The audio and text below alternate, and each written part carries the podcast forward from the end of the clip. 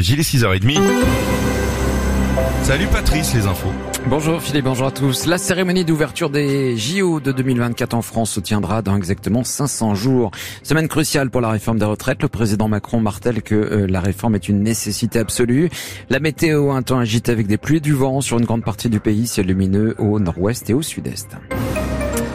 Où serez-vous dans précisément 500 jours, peut-être devant votre télé pour suivre la cérémonie d'ouverture des Jeux Olympiques de Paris 2024 Nous sommes à J-500 avant le coup d'envoi de cet événement sportif majeur en France.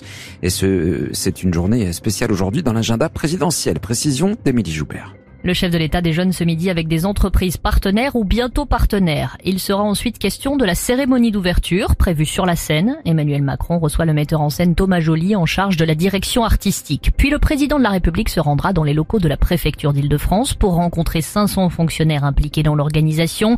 Emmanuel Macron devrait saluer leur engagement sans faille et fixer un objectif, réaliser les plus beaux jeux de l'histoire. Ces JO 2024, il en sera aussi question demain au Conseil des ministres avec une prise de parole de la ministre en charge du dossier, Amélie Oudéa-Castera. L'exécutif entend ainsi rappeler à chaque membre du gouvernement qu'ils sont tous concernés de manière directe ou indirecte par ce projet. Le gouvernement ne veut pas utiliser le 49.3 pour passer en force sur la réforme des retraites sans vote de l'Assemblée, mais l'obtention d'une majorité est loin d'être assurée. Plus que jamais à la merci des voix de la droite, le président Macron en a appelé hier à la responsabilité des oppositions à trois jours du scrutin suspense à l'Assemblée. Cette réforme est une nécessité absolue pour le financement de nos retraites et la solidité du pays, a martelé le chef de l'État au début d'une réunion hebdomadaire de coordination des cadres du camp présidentiel.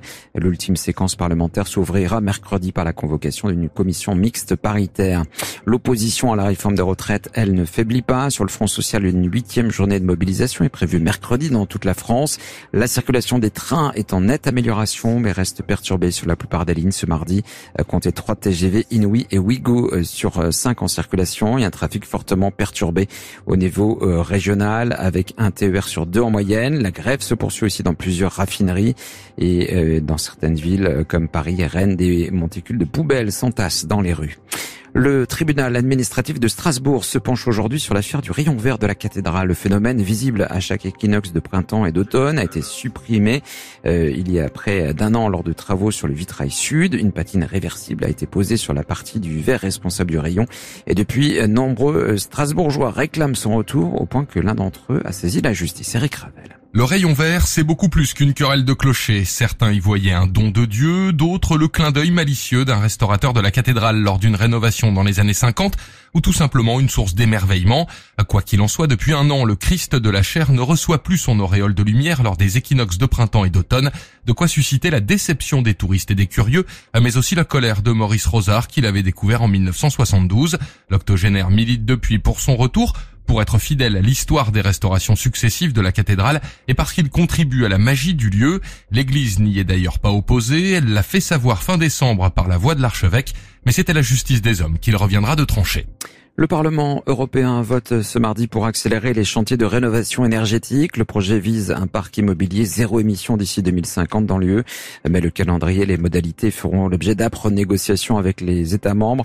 Pour le rapporteur du texte, c'est une rare opportunité d'avoir un impact visible sur la vie des Européens qui se trouvent piégés dans des maisons au courant d'air froid avec des factures d'énergie exorbitantes. Suite des huitièmes de finale de la Ligue des Champions, l'UFC Porto affronte l'Inter Milan ce soir. Manchester City jouera face à à Leipzig. Et puis la météo avec un ciel perturbé et humide ce matin du sud-ouest au nord-est. Le vent sera quasi généralisé. Les températures 6 à 20 degrés pour les maximales. 20 ce sera à Antibes. Bon réveil sur Nostalgie. Philippe